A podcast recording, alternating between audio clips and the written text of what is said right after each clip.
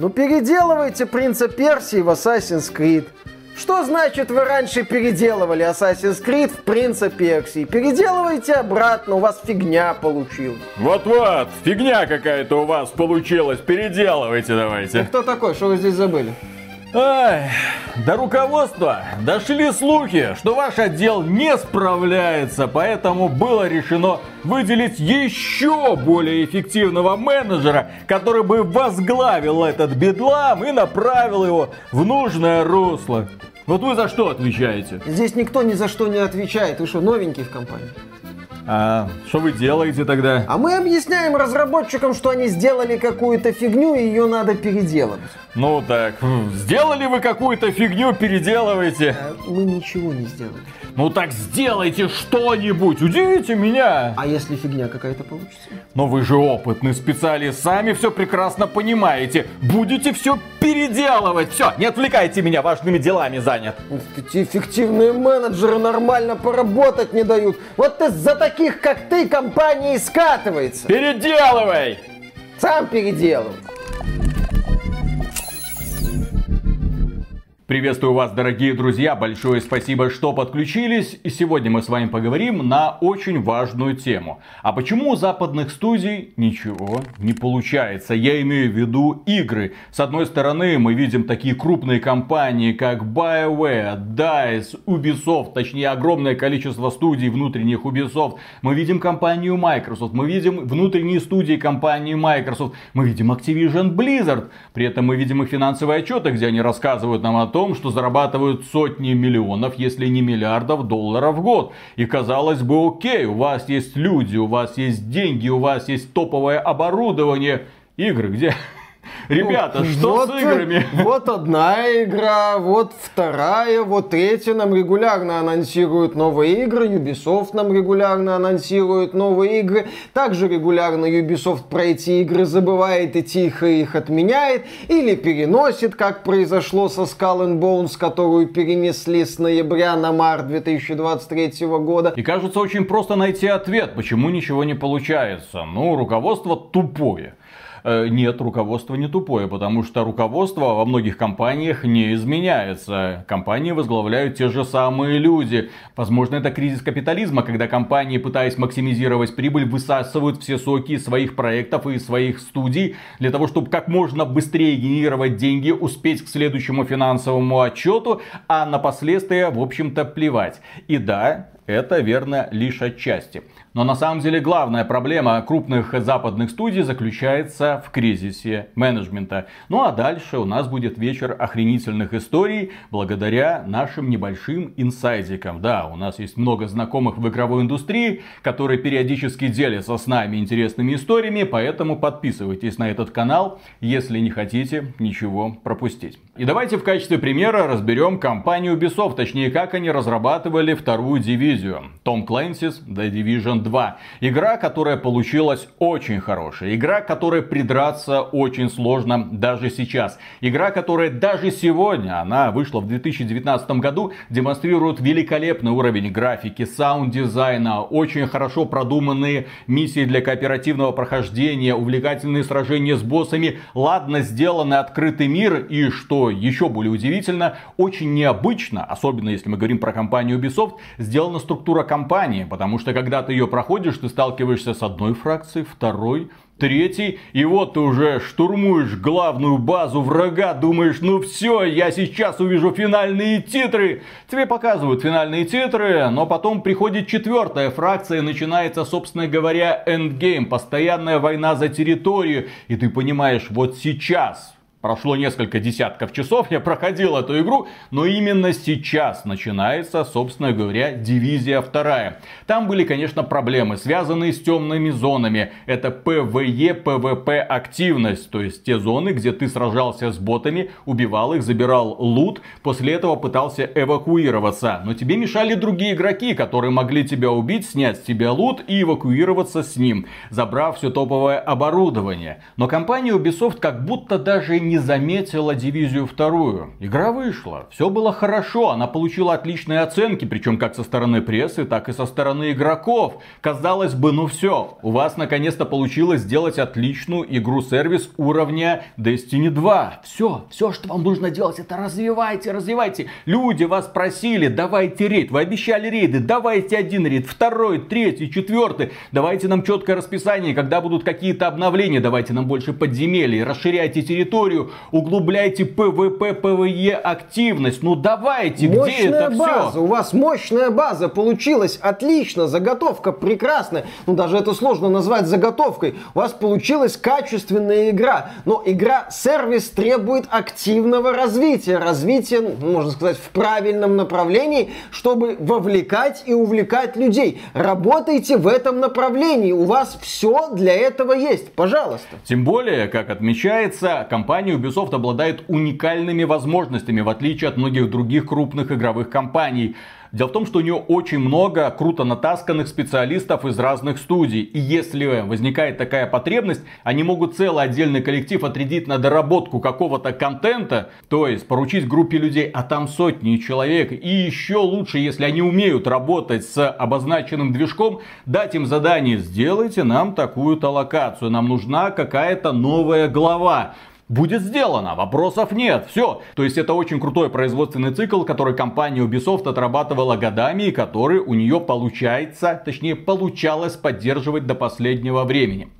Однако случилось страшное. Все мы знаем вот этот вот скандал с домогательствами, когда вскрылась вот эта преступная сеть Сержа Хаскоита, вот эта вся культура братанов, когда оказалось, что менеджеры высшего звена ходили, о боже мой, в стриптиз-клубы, когда оказалось, что они не уважали женщин и не продвигали их по карьерной лестнице, когда оказалось, что они могут отпускать скробезные шутки в адрес девушек, они даже домогались их на рабочем месте, и ты с ними ничего не мог сделать, делать. Девушки шли в отдел кадров и говорили, вот, домогаются, а их посылали нафиг. И хорошо, если просто посылали нафиг, а могли просто так уволить. Зарплаты в Ubisoft, кстати, не такие большие для того, чтобы можно было этим делом козырять. Но тем не менее, немногие люди хотели вот так вот резко менять свое местоположение, ну и продолжали тянуть свою лямку. И вот скандал случился. Расследование. Сначала французская газета, потом подключился журналист Джейсон Шрер, который поговорил со многими сотрудниками. В компании Ubisoft начались перестановки. Сержа Каскойта убрали, а вместе с ним полетели головы топовых менеджеров. И вот тут начался, собственно говоря, кризис управления. К моему большому сожалению и к разочарованию многих фанатов дивизии 2, проект не стали развивать э, так активно, как э, он того заслуживал. А все почему? А все потому, что опытные эффективные менеджеры заложили в свои прогнозы какие-то несбыточные цифры по продажам этой игры. И, к сожалению, продажи их не удовлетворили. И они начали проект просто тупо сливать. То есть вот у нас какой-то отдел продолжает что-то там делать. Маленький. Внутренних студий у нас там до задницы. Они будут для этого отдела генерировать контент, чтобы фанаты не воняли. Но теперь у нас новый маяк, на который мы будем перебрасывать основные наши ресурсы. Благо компании Ubisoft, да, ей руководят не глупые люди. И когда к ним в руки попал контракт с Джейсом Кэмероном, они сказали, окей, теперь мы делаем игру Аватар. Не просто с Джеймсом Кэмероном, а с целой корпорацией Disney, которой сейчас принадлежит компания Fox. Отлично, мы будем делать игру по Аватару. И компания Ubisoft решила перебросить основные силы, которые занимались дивизией, на проект Аватар. Но тут есть пара нюансиков. Первый нюанс заключается в том, что, ну, поскольку дивизия вторая провалилась, не оправдала возложенных на нее надежд, поэтому люди, которые над ней работали, не получили получили бонусы. И это заставило огромное количество людей грустить. Почему? Потому что они сделали великолепную, сука, игру. Которая хорошо стартовала. Да, провал был только в головах этих самых менеджеров, которые не увидели потенциал дивизии второй, которые не поняли, в какую сторону ее можно раскрутить, которые проигнорировали, что сейчас, когда настолько успешно идут лутер-боевики, и по сути у вас кроме Destiny 2 на тот момент ничего не ну, было. Warframe. Да, ну еще Warframe, но это Своя такая... атмосфера. Да, да, да, да, да. Вот, а здесь такое, что называется, foods on the ground, соответственно, можно было вот этим вот приземленным упрощенным сеттингом, но с очень красивой графикой э, привлекать огромное количество людей. А еще эффективные менеджеры Ubisoft не поняли, что в игре сервис ключевым элементом является развитие. Мы не так давно восторгались показателями Genshin Impact, так здесь всегда надо напоминать, что развитие в год Genshin Impact стоит 200 миллионов долларов, ну, по информации, которая по сети гуляет. А разработка базовой версии стоила примерно 100 миллионов. Или посмотрите на Fortnite. Ну, то есть, посмотрите на флагманов сегмента игр-сервисов, которые развиваются. Как они развиваются? Под это выделяются не просто команды, под это выделяются огромные студии на сотни, если не тысячи человек. А дивизию вторую очень быстро слили, поддержка скукожилась настолько, насколько это ну, можно. выпустили одно дополнение, ну, есть второе, третье. Рейд даже был какой-то, который где-то да, вдохновил людей. Людям очень понравился этот рейд, они там его проходили, особенно, я помню, смотрел на Твиче первый забег, но это было увлекательно, пока люди не расковыряли этого финального босса, не поняли, как его там мочить. Ну, ну делайте, а дальше, ну... делайте, делайте, давайте. И, кстати, отдельная студия Ubisoft в то время разрабатывала PvPvE контент для дивизии 2, и дела шли, в общем-то, неплохо, но этот проектик тоже заморозили, мы, и мы к нему еще, кстати, вернемся. Его заморозили до поры до времени, мол, ну, ребята, ну поймите, кому ну, это нахрен нужно. Да, давайте, всех переводим на аватар. И люди начали увольняться, буквально.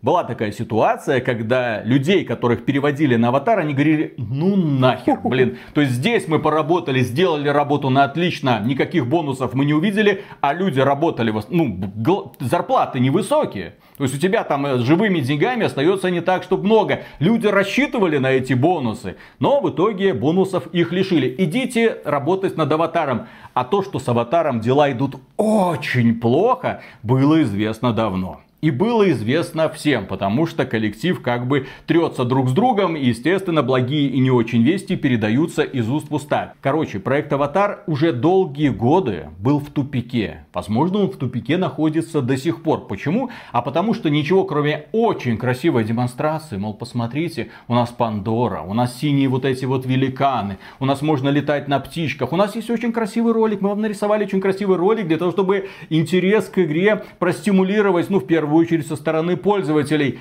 Люди, которые работают вероятно, сейчас, но на тот момент это было вообще непонятно, геймплея не было толком. Ну, я не знаю, есть ли он сейчас, но эта информация, опять же, подтверждается из сторонних источников, потому что у нас есть наши инсайдеры, но не так давно мы обсуждали другие новости, которыми делился Том Хендерсон, у которого были свои инсайдеры. Он говорил, что ну, геймплея нету, ребят. Ну, компания Ubisoft всегда может сделать геймплей, благо аванпостов и джиггернаутов у них более чем достаточно, и теперь их только надо подогнать под стилистику аватара, но этого, судя по всему, было недостаточно. К слову, представители компании Ubisoft на своих восхитительных презентациях рассказывали нам о том, что проект по аватару выйдет уже где-то так в конце 22 года, но сейчас он с успехом уехал где-то на 23 год, а там еще куда-нибудь уедет, а там еще куда-нибудь уедет. Компании Ubisoft э, не привыкать переносить игры ремейк Принца Персии, Sense of Time, кстати, Кости привет передаю. А все почему? Опять же, топовых руководителей поувольняли. На их место пришли ребята, которые ну, смотрят на ситуацию и понимают, что они эти проекты или не потянут, или пытаются предлагать какие-то свои охренительные идеи, которые опять же не взлетают. Очень сложно добиться понимания у сотрудников. И опять же начинается вот эта классическая тема, когда все говно, давай по новой. Ну, в буквальном смысле, ты работаешь над каким-то элементом долгие месяцы, тебе приходят и говорят, ну, что-то у нас концепция концепция поменялась, давай это все переделывать. Ты вот это вот все выбрасывай, да, да, давай все переделывать. И именно тогда в компании Ubisoft начали появляться очень необычные и творческие люди, которые такие, так, нам нужна королевская битва, так, э, нам нужен свой Call of Duty, так, давайте что-нибудь сделаем из Beyond Good and Evil 2, а, что-нибудь, э, как-нибудь, ну, хрен с ним, с этим Beyond Good and Evil 2. Так, нам нужно запустить Skull and Bones, и вроде как он уже близок к релизу. Ой, ну на тестах что-то игра себя плохо показала, поэтому поэтому мы ее перенесем. А там, да, можем перенести еще не один раз. Компания Ubisoft умеет просто забивать гвозди в крышки перспективных продуктов, при этом бросая основные силы. Ресурсов много, но не так много, чтобы они могли закрывать все хлещущие из пробоин течи. Соответственно, перспективные проекты отодвигаются в сторону. Перспективные это те проекты, которые сумели зацепиться за какую-нибудь аудиторию. И при этом, да, вот этот эксперимент, вот этот эксперимент, вот этот эксперимент. Что это значит? Это значит, что началась погоня за быстрым долларом. Это чтобы быстренько проинвестировать какой-нибудь проектик. Ну, подумайте, это какая-нибудь мобилочка, какой-нибудь условно бесплатный проектик, какой-нибудь ремейк внезапно у нас появляется, потом еще какой-нибудь ремейк. Но это же легко. Все компании так делают, почему мы не можем? И в итоге все разваливается. Почему? Потому что менеджеры не в силах обрисовать свое видение и настоять на своем. Им проще бросить. Ну, сначала они поездят по ушам Иву Геймо, выделят бюджет, этот бюджет освоят, выпишут себе премии, потом эксперимент, очевидно, неудачный, ну и начинается новая офигительная история. Я думаю, именно так в компании Ubisoft вот появилось очень много анонсов всяких Assassin's Creed. Просто реально приходили менеджеры из разных отделов, говорили, а мы можем сделать такой Assassin's Creed, а мы можем сделать такой Assassin's Creed. И это кажется тупо, но им всем давали добро. А вось какой-нибудь выстрелит, а вот что-нибудь получится. Может быть, на самом деле, наконец-то нам удастся схватить э, журавля за хвост. Но зачем нам эта синичка в руках? Нет, мы тянемся за журавлем в небе. Вот у нас проект Аватар есть, вот этот вот самый журавль в небе. Проект рассыпается, а вы знаете что? Еще одна охренительная идея. А давайте мы сделаем игру и по Звездным войнам. И студия Massive такая, ёп твою а как это все делать, а в каких условиях это все будет разрабатываться. Кроме того, в результате скандала имени Хаско эта компания потеряла многих разработчиков и руководителей, которых вроде как-то заменили. Но как их заменили, мы хорошо видим сейчас. Началось активное продвижение вот этой темы проблемных менеджеров, среди которых есть люди, да, их раньше обвиняли в домогательствах, но внутреннее расследование вроде как ничего не показало, некоторые из них сохранили работу, но э, сотрудникам это не нравится. Недавно вот бегала по сети информация о том, что некоторые работники студии Ubisoft Quebec сказали, а мы не хотим работать с одним из э, ведущих создателей новой части Assassin's Creed, потому что где он раньше был замечен вот в этом скандале. То есть идет в компании, ну я не знаю, охота на ведьм, можно сказать, что-то такое. Вот эти вот процессы идут идут. На фоне этих процессов и в геймо отчаянно пытается играть в хорошего царя, снова и снова выходя перед прессой и говоря, ребята, я мы... ничего не знал. Да, я ж ничего не знал. Я не знал, что происходит. Я не в курсе. Я хороший. Я стал лучше. Компания стала лучше. Знали бы вы, сколько мы сделали хорошего, какие мы классные. Только теперь, будучи такими хорошими, мы как-то тужимся, тужимся. Вы знаете, мы-то хорошие, но инвесторы инвесторам советую готовиться к рецессии. Да. И в итоге у нас получается огромное количество менеджеров, которые стоят над тысячами людей. Как они там говорили, у нас 17 тысяч сотрудников. этими сотрудниками кто-то пытается управлять. Сотрудников очень талантливых, очень грамотных, очень хороших. К ребятам, которые работают в Ubisoft, у меня вопросов никаких нет. В общем-то, так же, как и к некоторым менеджерам, которые пытаются это дело тянуть, над ними стоят другие менеджеры, а там еще какой-нибудь менеджер. И все, чем ты занимаешься, занимаешься, ты пишешь отчеты на отчеты на отчеты. Вот эта вот система, когда ты должен постоянно перед кем-то отчитываться, а при этом коллектив еще не успел толком ничего сделать, а с тебя уже требует результат, ну да, естественно, проще какой-нибудь проект взять и закрыть. Плюс к этому пришло очень много левых людей. Людей, которые ни черта не понимают в игровой индустрии, но у которых есть свое мнение, и которые, естественно, тоже занимают какие-то руководящие места, и которые тоже начинают раздавать охренительные советы. И в условиях, когда ты должен давать какой-то результат, когда ты должен давать результат очень быстро, здесь и сейчас, компания Ubisoft начинает оживлять те идеи, которые где-то там блуждали в колуарах. Ну, ходили какие-то ребята, предлагали сделать э, на движке Snowdrop ремейк Splinter Cell, их послали нахер. Ну а сейчас, а давайте мы сделаем на движке Snowdrop ремейк Splinter Cell. И, кстати, мы не покажем вам ни единого кадра, потому что у нас ничего нет. Но какую-то надежду мы должны игрокам подарить. Потом, а, у нас же какой-то там коллектив делал PvE PvP-контент для дивизии 2. Ну, предлагала, что он выйдет где-то в первый же год, но потом разработка затянулась, ее отодвинули, потому что никому она нафиг не нужна. С дивизией 2, в общем-то, все было уже понятно, поэтому вот вам несколько кооперативных миссий, вот вам новая какая-то отдельная глава, что-то опять не взлетело. Интересно, почему никто не идет. И сейчас, наконец-то, нам сообщают, о боже мой, ребята, The Division Heartland, условно бесплатный проект для ПК. Откуда он взялся? Что, компания Ubisoft над ним работала? Ну, над ним работали. На самом деле, его прорабатывали, его делали. Это должно было быть дополнение для второй дивизии в стиле The Division Survival. Мы еще тогда удивлялись, а где? Ну, для первой дивизии этот режим был очень популярен. Причем этот режим опередил свое время. Это была такая местечковая королевская битва. Это еще до того, как взлетел PUBG. Вот, компания Ubisoft, у вас была прекрасная идея, повторите. И они пытались ее повторить, потом такие, да ну нафиг. А сейчас очень вовремя будут пытаться ее возвращать. Как потому всегда, что... очень вовремя. Да, потому что у компании Ubisoft сегодня есть одна успешная игра-сервис Rainbow Six Siege. И Ubisoft хочет хоть еще одну, ну, относительно успешную игру-сервис. И поэтому она лепит из-за Division 2 такую вот, ну, не игру-сервис, а уже игру-мультивселенную. Дескать, вот есть базовая версия, которую мы развиваем кое-как, но развиваем. Вот вам условно бесплатное ответвление.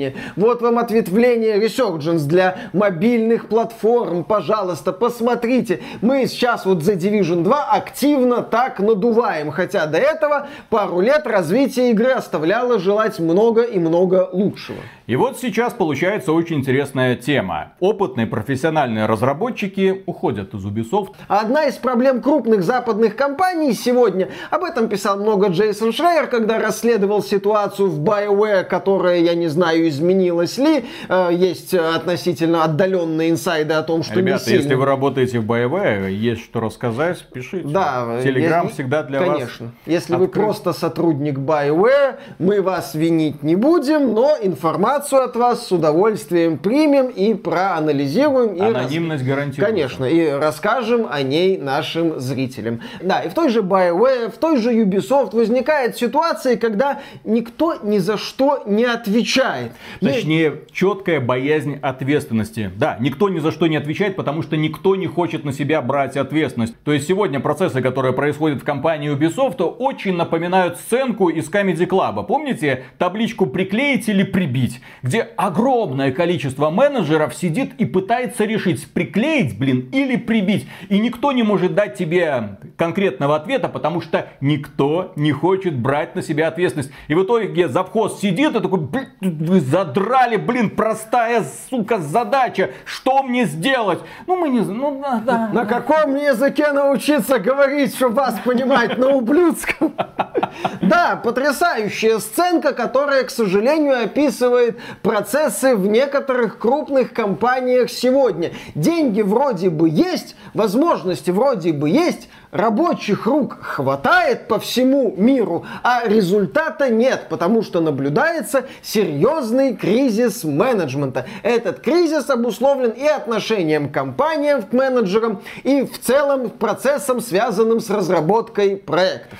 И сейчас мы переходим к компании Microsoft. Ну, с Ubisoft там более-менее понятно, я так понимаю. И в компании Microsoft тоже есть очень похожая проблема, потому что внутренние студии по какой-то причине никак не могут дать результат. Компания Microsoft скупает разные компании, обеспечивает их бюджетом, но только некоторые из них, наверное, самые ответственные, типа Obsidian, что-то из себя выдавливают а, в итоге. Они выдавливают из себя Pentiment, когда Джош Сойер собрал несколько человек, буквально, ну, несколько десятков так это человек. вот энтузиазм. То есть, когда есть, по крайней мере, человек, у которого есть идея, видение, есть небольшой коллектив, который может тебя поддержать, вы что-то делаете. Ну ладно, это еще компания Microsoft только купила, давайте подождем. А вот какая студия у Microsoft существует уже не первый год, это 343 Industries, также известная как 343 идиота. Их еще называют 343 индуса, но я не люблю это название, потому что считаю его оскорбительным. Слушай, там работают в том числе и русские ребята. Кстати, большой привет вам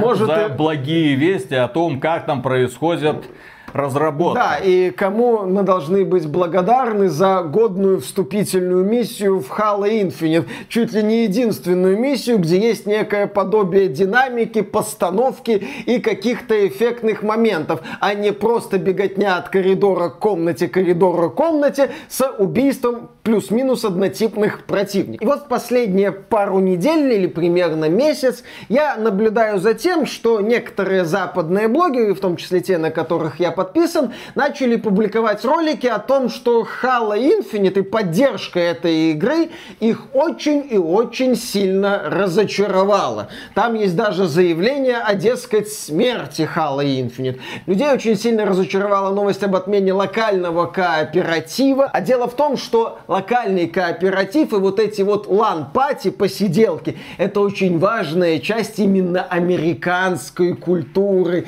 Хейла, когда они собирались и вместе играли. И для них это стало ударом и в целом слабое развитие игры. Многие, кто сейчас играет в Halo Infinite, до сих пор, блин, смотрят на это, ну окей, все как бы, спасибо. У игры был отличный старт, условно бесплатного мультиплеера, но теперь проект такое ощущение, что сливают.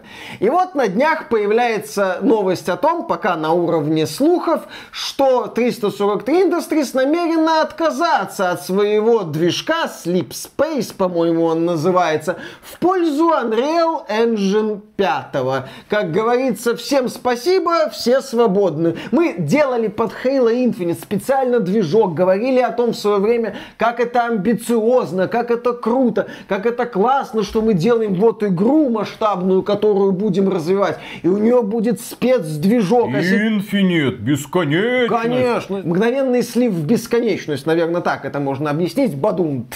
Вот. Но вот это вот мы наблюдаем сейчас э, с Halo Infinite. И да, свой движок как бы уже не очень актуален, поэтому, ну что, Unreal Engine 5, замечательно, пошли. Сколько там, 5-6 лет коту в известное место. И, кстати, почему они сливают свой движок? Ну, в данном случае, если информация от инсайдеров подтвердится, и они на самом деле перейдут на Unreal Engine 5. А дело в том, что, судя по нашим инсайдам, опять же, движок э, Halo Infinite, да вообще Halo Infinite, э, как ее рассматривают технические специалисты, сломана. То, что они выстроили за несколько лет из палок известной субстанции, кое-как держится. Слава богу, багов вроде не видно, никто их не замечает. Хотя, опять же, если ты технический специалист, то, скорее всего, найдешь там сразу сразу много разных дыр. Поэтому, ну его нафиг. Вот, да-да-да, перекрестились. Не дышать. Да, недавно ушел технический директор, который, в общем-то, отвечал за этот движок. Это известная новость. Студию покинула руководитель Бонни Рос, которая ее возглавляла, в общем-то, со дня ее основания. Ну, сейчас студия перестраивается. Почему перестраивается? А потому что, опять же, сраный менеджмент был все эти годы как он выглядел со стороны. Компания Microsoft заносила им кучу денег. Ребята, вам какой бюджет нужен? 100 миллионов или 200? 500! Вот вам 500 миллионов. По слухам, бюджет Halo Infinite 500 миллионов. 500 миллионов долларов. Миллиардах, господи, блин. Эффективные менеджеры, естественно, этот бюджет активно распиливали. Естественно, этих менеджеров становилось все больше и больше, потому что к распилу бабла нужно привлечь как можно больше людей. А на местах, что было на местах? А управления никакого толком не было. Ты мог что-то делать, мог ничего не делать. Текучка кадров, естественно, из-за этого была огромная, потому что, опять же, приходит опытный специалист, что-то делает, но потом видит, что вокруг него бардак и понимает, что я не хочу быть частью этого. Ну, я не хочу тратить на это 5 лет своей жизни. Я пойду в какую-нибудь другую студию и сделаю работу, за которую буду гордиться, а не за которую потом буду получать люли от сообщества. И так оно шло. То есть приходит один специалист, что-то делает, а, уходит. Второй на его место э, уходит. В итоге деньги идут, текучка кадров огромная, а работа стоит, ничего не происходит. Помните, когда они показали первый геймплейный трейлер Halo Infinite? Какой это был скандал? Какой это был скандал? Почему? Потому что графика говно и обезьянки лысые. И разработчикам говорили, а вы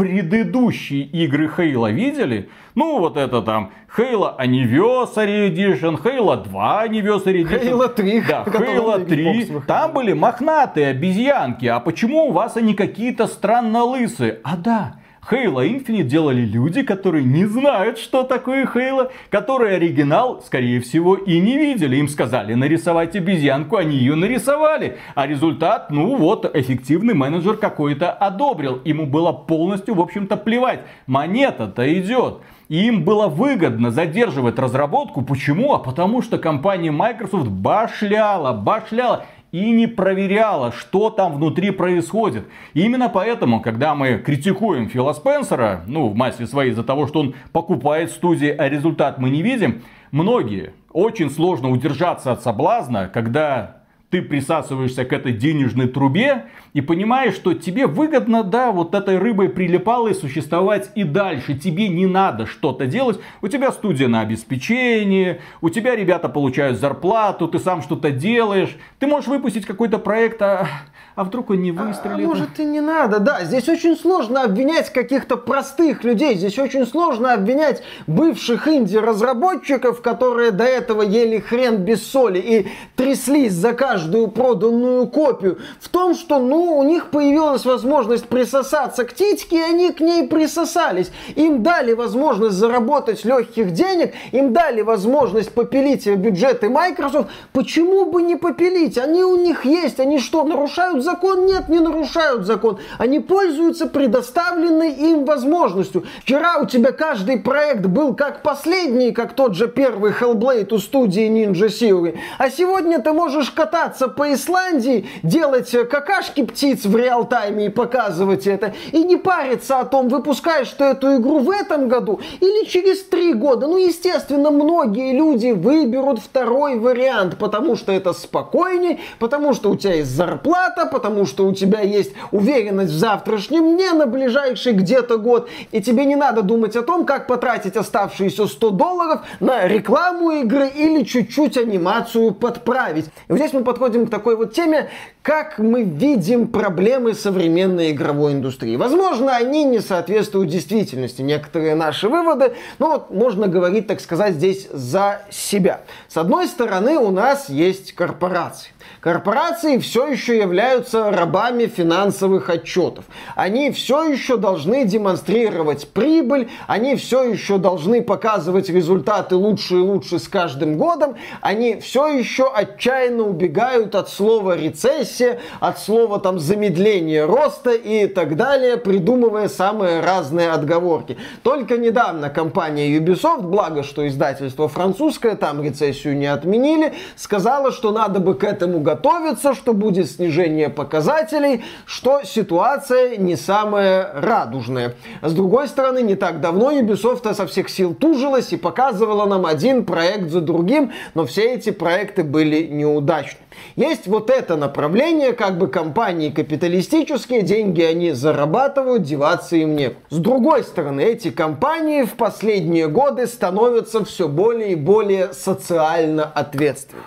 Но как они становятся социально ответственными? Они начинают больше денег платить, например, тестировщикам, которых за людей не считают в игровой индустрии. Нет. Они начинают поддерживать профсоюзы, чтобы у людей, в том числе самого низшего звена, была возможность как-то бороться за свои права. Нет, Activision Blizzard яростно противостоит этому. Там работники Raven все пытались, пытались организовать профсоюз, им мешают. Недавно появилась новость о том, что этим работникам не повысили зарплаты, которые там пытались этот профсоюз организовать и что-то даже. Они работают, по сути, за минималку. Да. И ну, что... по калифорнийским меркам. То есть у тебя чистыми остается такая маленькая сумма, что, ну, Кей в Starbucks сходил пару раз и все. Да, то есть их социальная ответственность направлена на простых именно что работяг, там вот технических каких-то спецов, нет, но их социальная ответственность направлена на активизм, направлена на разнообразие, направлена на инклюзивность, в том числе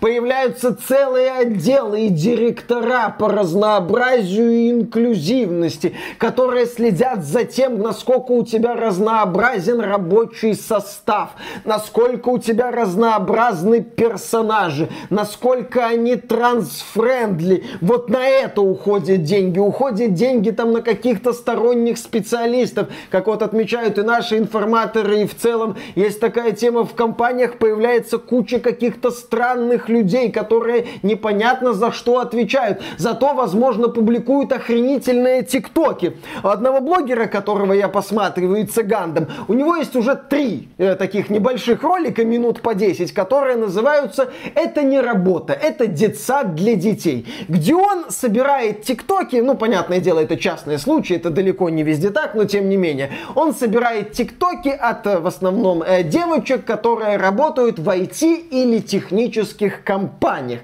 Они говорят, вот я работаю в техкомпании или IT-компании, у меня рабочий день начинается с того, что я прихожу, у нас бесплатные завтраки, потом мы что-то, возможно, делаем, потом у нас бесплатный обед, потом мы играем, потом мы там у нас тимбилдинг, мы собираем, например, детский велосипедик, потом мы куда-то идем, потом у нас вечерняя активность. И вот мой тяжелый рабочий день закончился. Да, там этот говорит, как?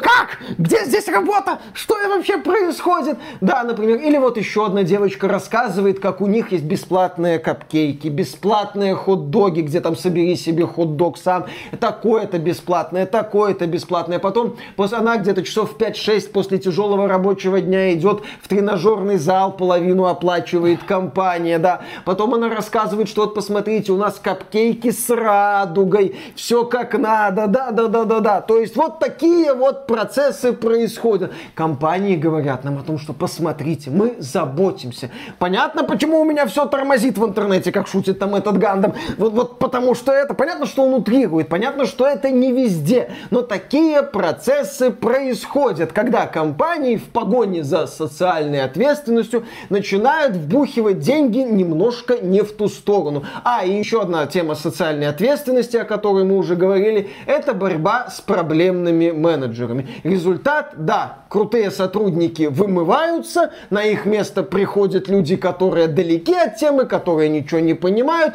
на этом фоне раздувается штат, на этом фоне начинается перетасовка специалистов оставшихся, опять же, вымывание других специалистов, и как-то вот во всем этом надо дать результат. И вот происходит очень интересный конфликт. С одной стороны, компании бегут за деньгами и финансовыми отчетами, а с другой стороны, исполнительная часть явно за этим не поспевает. Не, на самом деле проблем куда больше. Здесь, конечно же, проблема капитализма тоже стоит очень остро, потому что, с одной стороны, компании, которые ворочают сотнями миллионов долларов, если не миллиардов долларов, они, естественно, хотят платить меньше налогов. Они, естественно, хотят экономить на заработной плате. Поэтому Поэтому крупные офисы они открывают где-нибудь подальше, где-нибудь в глухомане, где не так дорого все это обходится. Туда начинают свозить сотни людей, сотни молодых людей. А там делать толком нечего. Причем работа стрессовая. Ну как людям расслабляться правильно? Бухать и трахаться, простите. А как в этих условиях ты будешь трахаться, если вообще боишься на девчонок смотреть? Потому что, а вдруг ты как-то там нервно подышишь или пристально посмотришь, она пойдет на тебя жалобу накатает, и ты улетишь с волчьим билетом нахрен из этой игровой индустрии. И, конечно же, это не главный фактор, но это один из многих. Почему такая большая текучка кадров и почему специалисты, которые добиваются хоть чего-то, потом уходят работать в небольшенькие студии. Но вот мы сейчас вкратце обрисовали ситуацию в крупных игровых компаниях. Ну и кажется, вот же говорим, мелкие игровые студии, все у них хорошо. Если хотите создать какой-нибудь великий проект, то идите туда. Но есть одна большая загвоздка, в том числе и в мелких игровых студиях, потому что правила капитализма, к моему большому сожалению, касаются и их. Хорошо, если ты находишь грамотного инвестора. Хорошо, если этот инвестор также болеет идеей создать что-нибудь прекрасное. Но если инвестор приходит в эту игровую индустрию просто в попытке снять как можно больше денег, вложив не так, чтобы много. Итак, мы переходим к главной части этого ролика. Что произошло с нашей дорогой, любимой студией «За ум», которая не так давно подарила нам одну из величайших ролевых игр в истории Disco Elysium. На днях стало известно, что студию покинул ряд ключевых сотрудников, включая геймдизайнера и ведущего разработчика Disco Elysium Роберта Курвица. Да, главный дизайнер Роберт Курвиц, который, в общем-то, и обеспечил игре Disco Elysium великолепнейший сюжет, философский сюжет, очень увлекательный сюжет, за которым было очень интересно следить. Его выдавили из компании, причем ему еще пригрозили судом. Мы не знаем никаких деталей, журналисты Катаку там пообщались со своими какими-то источниками, те сказали, что на товарища надавили. Кроме этого, из студии ушел Александр Ростов, это арт-директор. Кроме этого, из студии ушла сценаристка Хелен Хинпери. В целом, студия лишилась ключевых сотрудников, вокруг которых за ум и собирался. Мартин Луига, глава студии, сказал, ну все, то есть э, мы работаем на Disco Elysium 2, вроде какие-то там наработочки у нас есть, и этот проект мы, вероятно, доведем, но, судя по его сообщениям в Твиттере, он во всем обвиняет инвесторов, среди которых есть Тынис Хавель, а это человек в Эстонии вроде как известный. Я про него ничего не знаю, но судя по открытой информации, этого человека судили за мошенничество опять же в Эстонии. И этот человек, да, вложил свои деньги в студию и, естественно, хочет, чтобы эта студия эти деньги давала ему регулярно и как можно больше. И мне кажется, что он оказывал давление и на сценаристов, и на арт-директора, в принципе, на идейную ячейку за ум. Нахера вы делаете эту ролевую игру? Много денег не заработаешь. Пацаны, пацаны, Королевская битва, Диско Элизиум, не знаю, там Моба, Диско Элизиум. Давайте что-нибудь в стиле Overwatch, там Диско Элизиум. Ну давайте уже, напрягайте булки, давайте работать. Вряд ли он э, требовал, чтобы Диско Элизиум превратился в Мобу или в Королевскую битву, но я не исключаю, что было, да, давление, связанное с расходом средств, с какими-то бюджетами. Диско Элизиум-то первый стал очень успешной игрой, и возник вопрос, как распределять полученные доходы, полученную прибыль. У инвестора были свои взгляды, у разработчиков были свои взгляды. Возможно, они хотели рискнуть и больше денег вложить во вторую часть, а инвестор сказал, а зачем? Давайте вложим меньше, на имени продадим, заработаем больше. Разработчики сказали, ну у нас как бы идея сделать лучшую игру, прыгнуть еще выше, наконец-то показать, что мы можем делать, когда у нас есть немало денег. А инвестор им в ответ заявил, ну ребята, а зачем? Зачем, вы что, наоборот, вкладываешь меньше, получаешь больше, так бизнес работает. Опять же, это все чисто мои домыслы, результат у нас следующий. Из студии Zaum ушли ключевые разработчики, будущий проект вроде как создается, но что это будет без ведущих разработчиков, нам остается только догадываться, и перспективы тут, увы, туманны. И, кстати, забавно, что капитализм, который активно критиковал Курвис в Disco Elysium, в итоге привел к тому, что его выдавили из компании. Ну, в Disco Elysium есть и критика социализма, там больше про такую жесткую реальность. Критиковать нужно все, потому что нет единой какой-то идеальной системы. Ну, в идеале хотелось бы видеть работоспособную систему, где всем хорошо.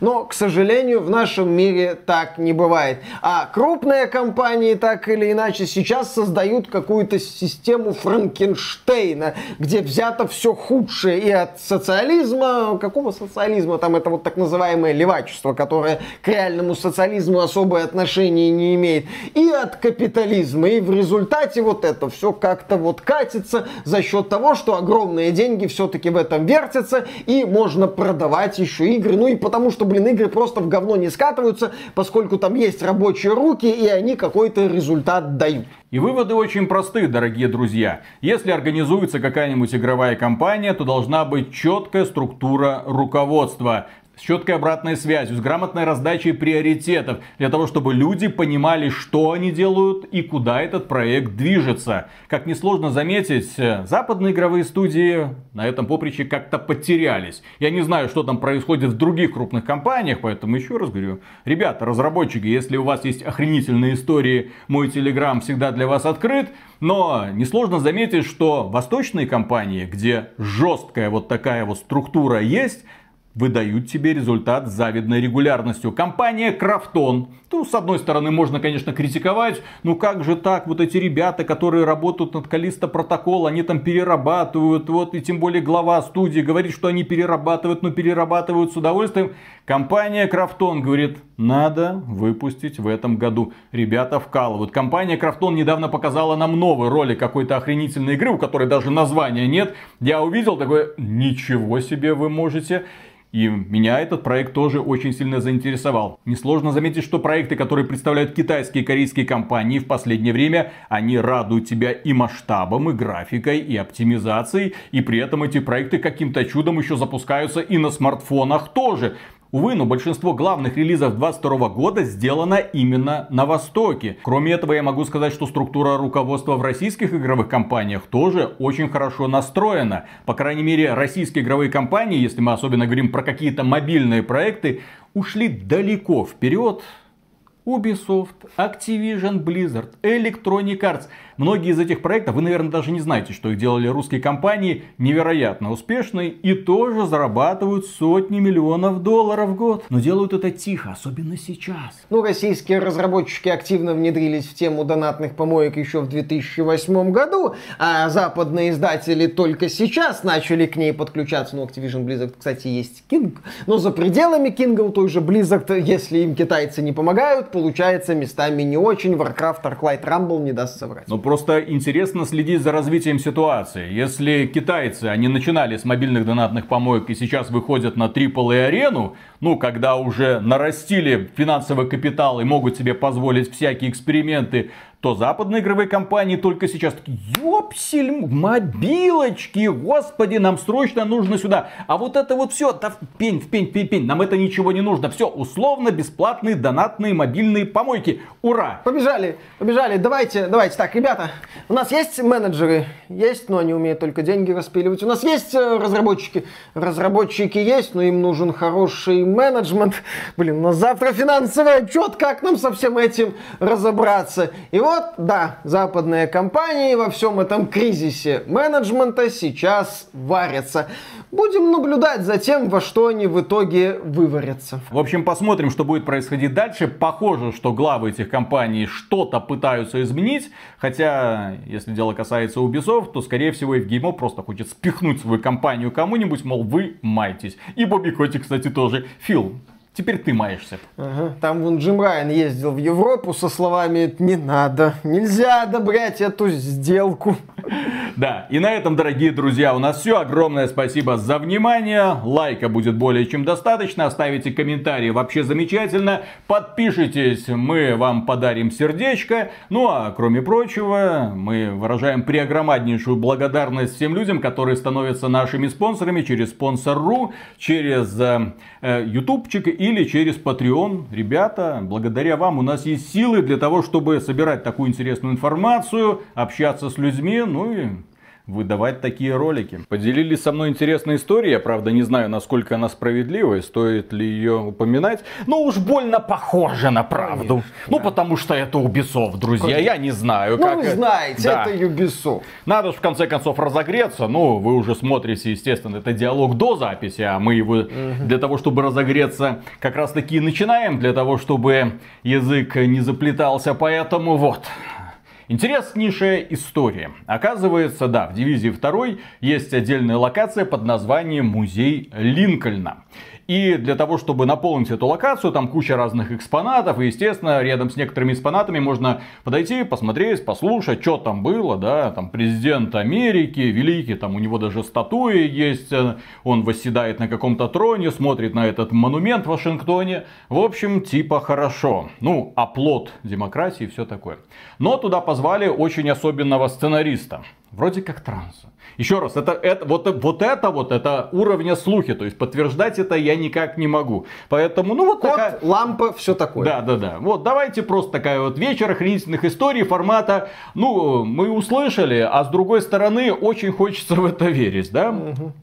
И вот компания Ubisoft отрядила специального эксперта, э, трансгендера, для того, чтобы он э, прописал вот этот вот музей Линкольна. И тот начал э, прописывать историю того, что Линкольн был геем для тех людей, которые не в курсе, которые, да как так-то, он же с вампирами боролся, нам Бекмамбетов рассказал. Нет.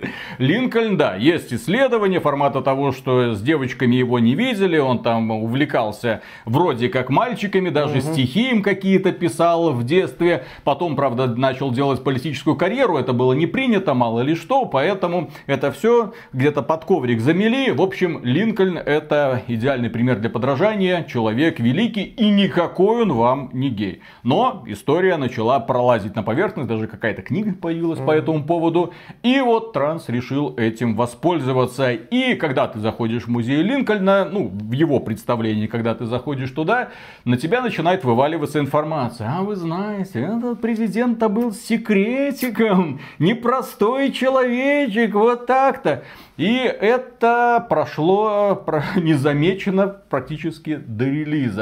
Пока в один прекрасный момент э, эта идея не дошла до высшего руководства. И высшее руководство тогда, Ubisoft, это был 19 год или 18 год, ну, в процессе, когда они разрабатывали эту дивизию вторую, Э, позвонили, сказали, чтобы этой херни не было просто. Вот убрать нахрен, блин, что это за это? Что это за слухи? Мы против политики. Да, кстати, Ubisoft тогда активно эту тему Мы делаем, мы, да, да, да, да, да, игру по Тому Клэнси, Том Клэнси за Division 2. Никакой политики, чтоб не было. У нас просто абстрактные компании, банды сражаются друг с другом. Мы не будем указывать, кто там виноват в том, что э, все ключевые американские города вымерли. Не-не-не, мы рассказываем рассказывать про это, естественно, не будем. Но вот, а тут, ну вот тут Линкольн Гей, убрать нахрен, блин, вы что, вы не знаете. И вот я думаю, а, а на самом деле, если бы э, дивизию вторую делали сегодня, это все оставили. Потому что этот бы активист вышел и сказал, а мне, а Нет, мне рот закрыли. А, бы... а вы не знаете, блин, а у них там на самом деле такое руководство, они не дают правду в массы нести. Игры это что же что, правильно, образование. То есть для того, чтобы как можно больше людей узнали правду о президенте, я не помню, какой он там по счету США. Вот, я тут постарался, написал э, кучу интереснейших историй, возможно, даже какие-то фотографии смонтировать. Э, Со своим участием, где я изображаю Линкольна, мой парень изображает... статую да, да, да, да, да, да, да, стоит статуя с огромным этим, да, да, да. Вот, и вообще Тим Бертон нам рассказывал, что Линкольн на самом деле обезьяной был, все хорошо. Если, Помню, да, друзья, вот эти вы можете подтвердить эту информацию, пишите мне, пожалуйста, в телегу. Э, ссылочку я оставлю в первом же комментарии, прикреплю его. Очень интересно узнать вот всякие особенности о том, как разрабатывались подобные проекты. Да, Но... да, да. Примеры того, что Линкольн мог делать с охранником, тоже можете слать Виталику в личку. Не надо, не надо. Есть э, книга целая, где все это расписано. Естественно, да. Все, все во всех подробностях. Линкольн, неизвестная война. Да, да, да, да, да. Вампиры, да-да-да. Вампиры, Линкольн, Сосатин, да-да-да, все, все такое. Ну, в стиле интервью с вампиром, я так понимаю, да. он был из этих, вот Конечно, таких вот борцов. И, и еще тогда, естественно. Угу. Поехали. Так, не вампиры сосали у него, а Конечно. а он Угу. Вамп... Нет, Линкольн заставлял вампиров отсасывать. Он был настолько крут. И не кровь. Вы поняли, да? Поняли, поняли. Так, начинаем. Раз, два, три.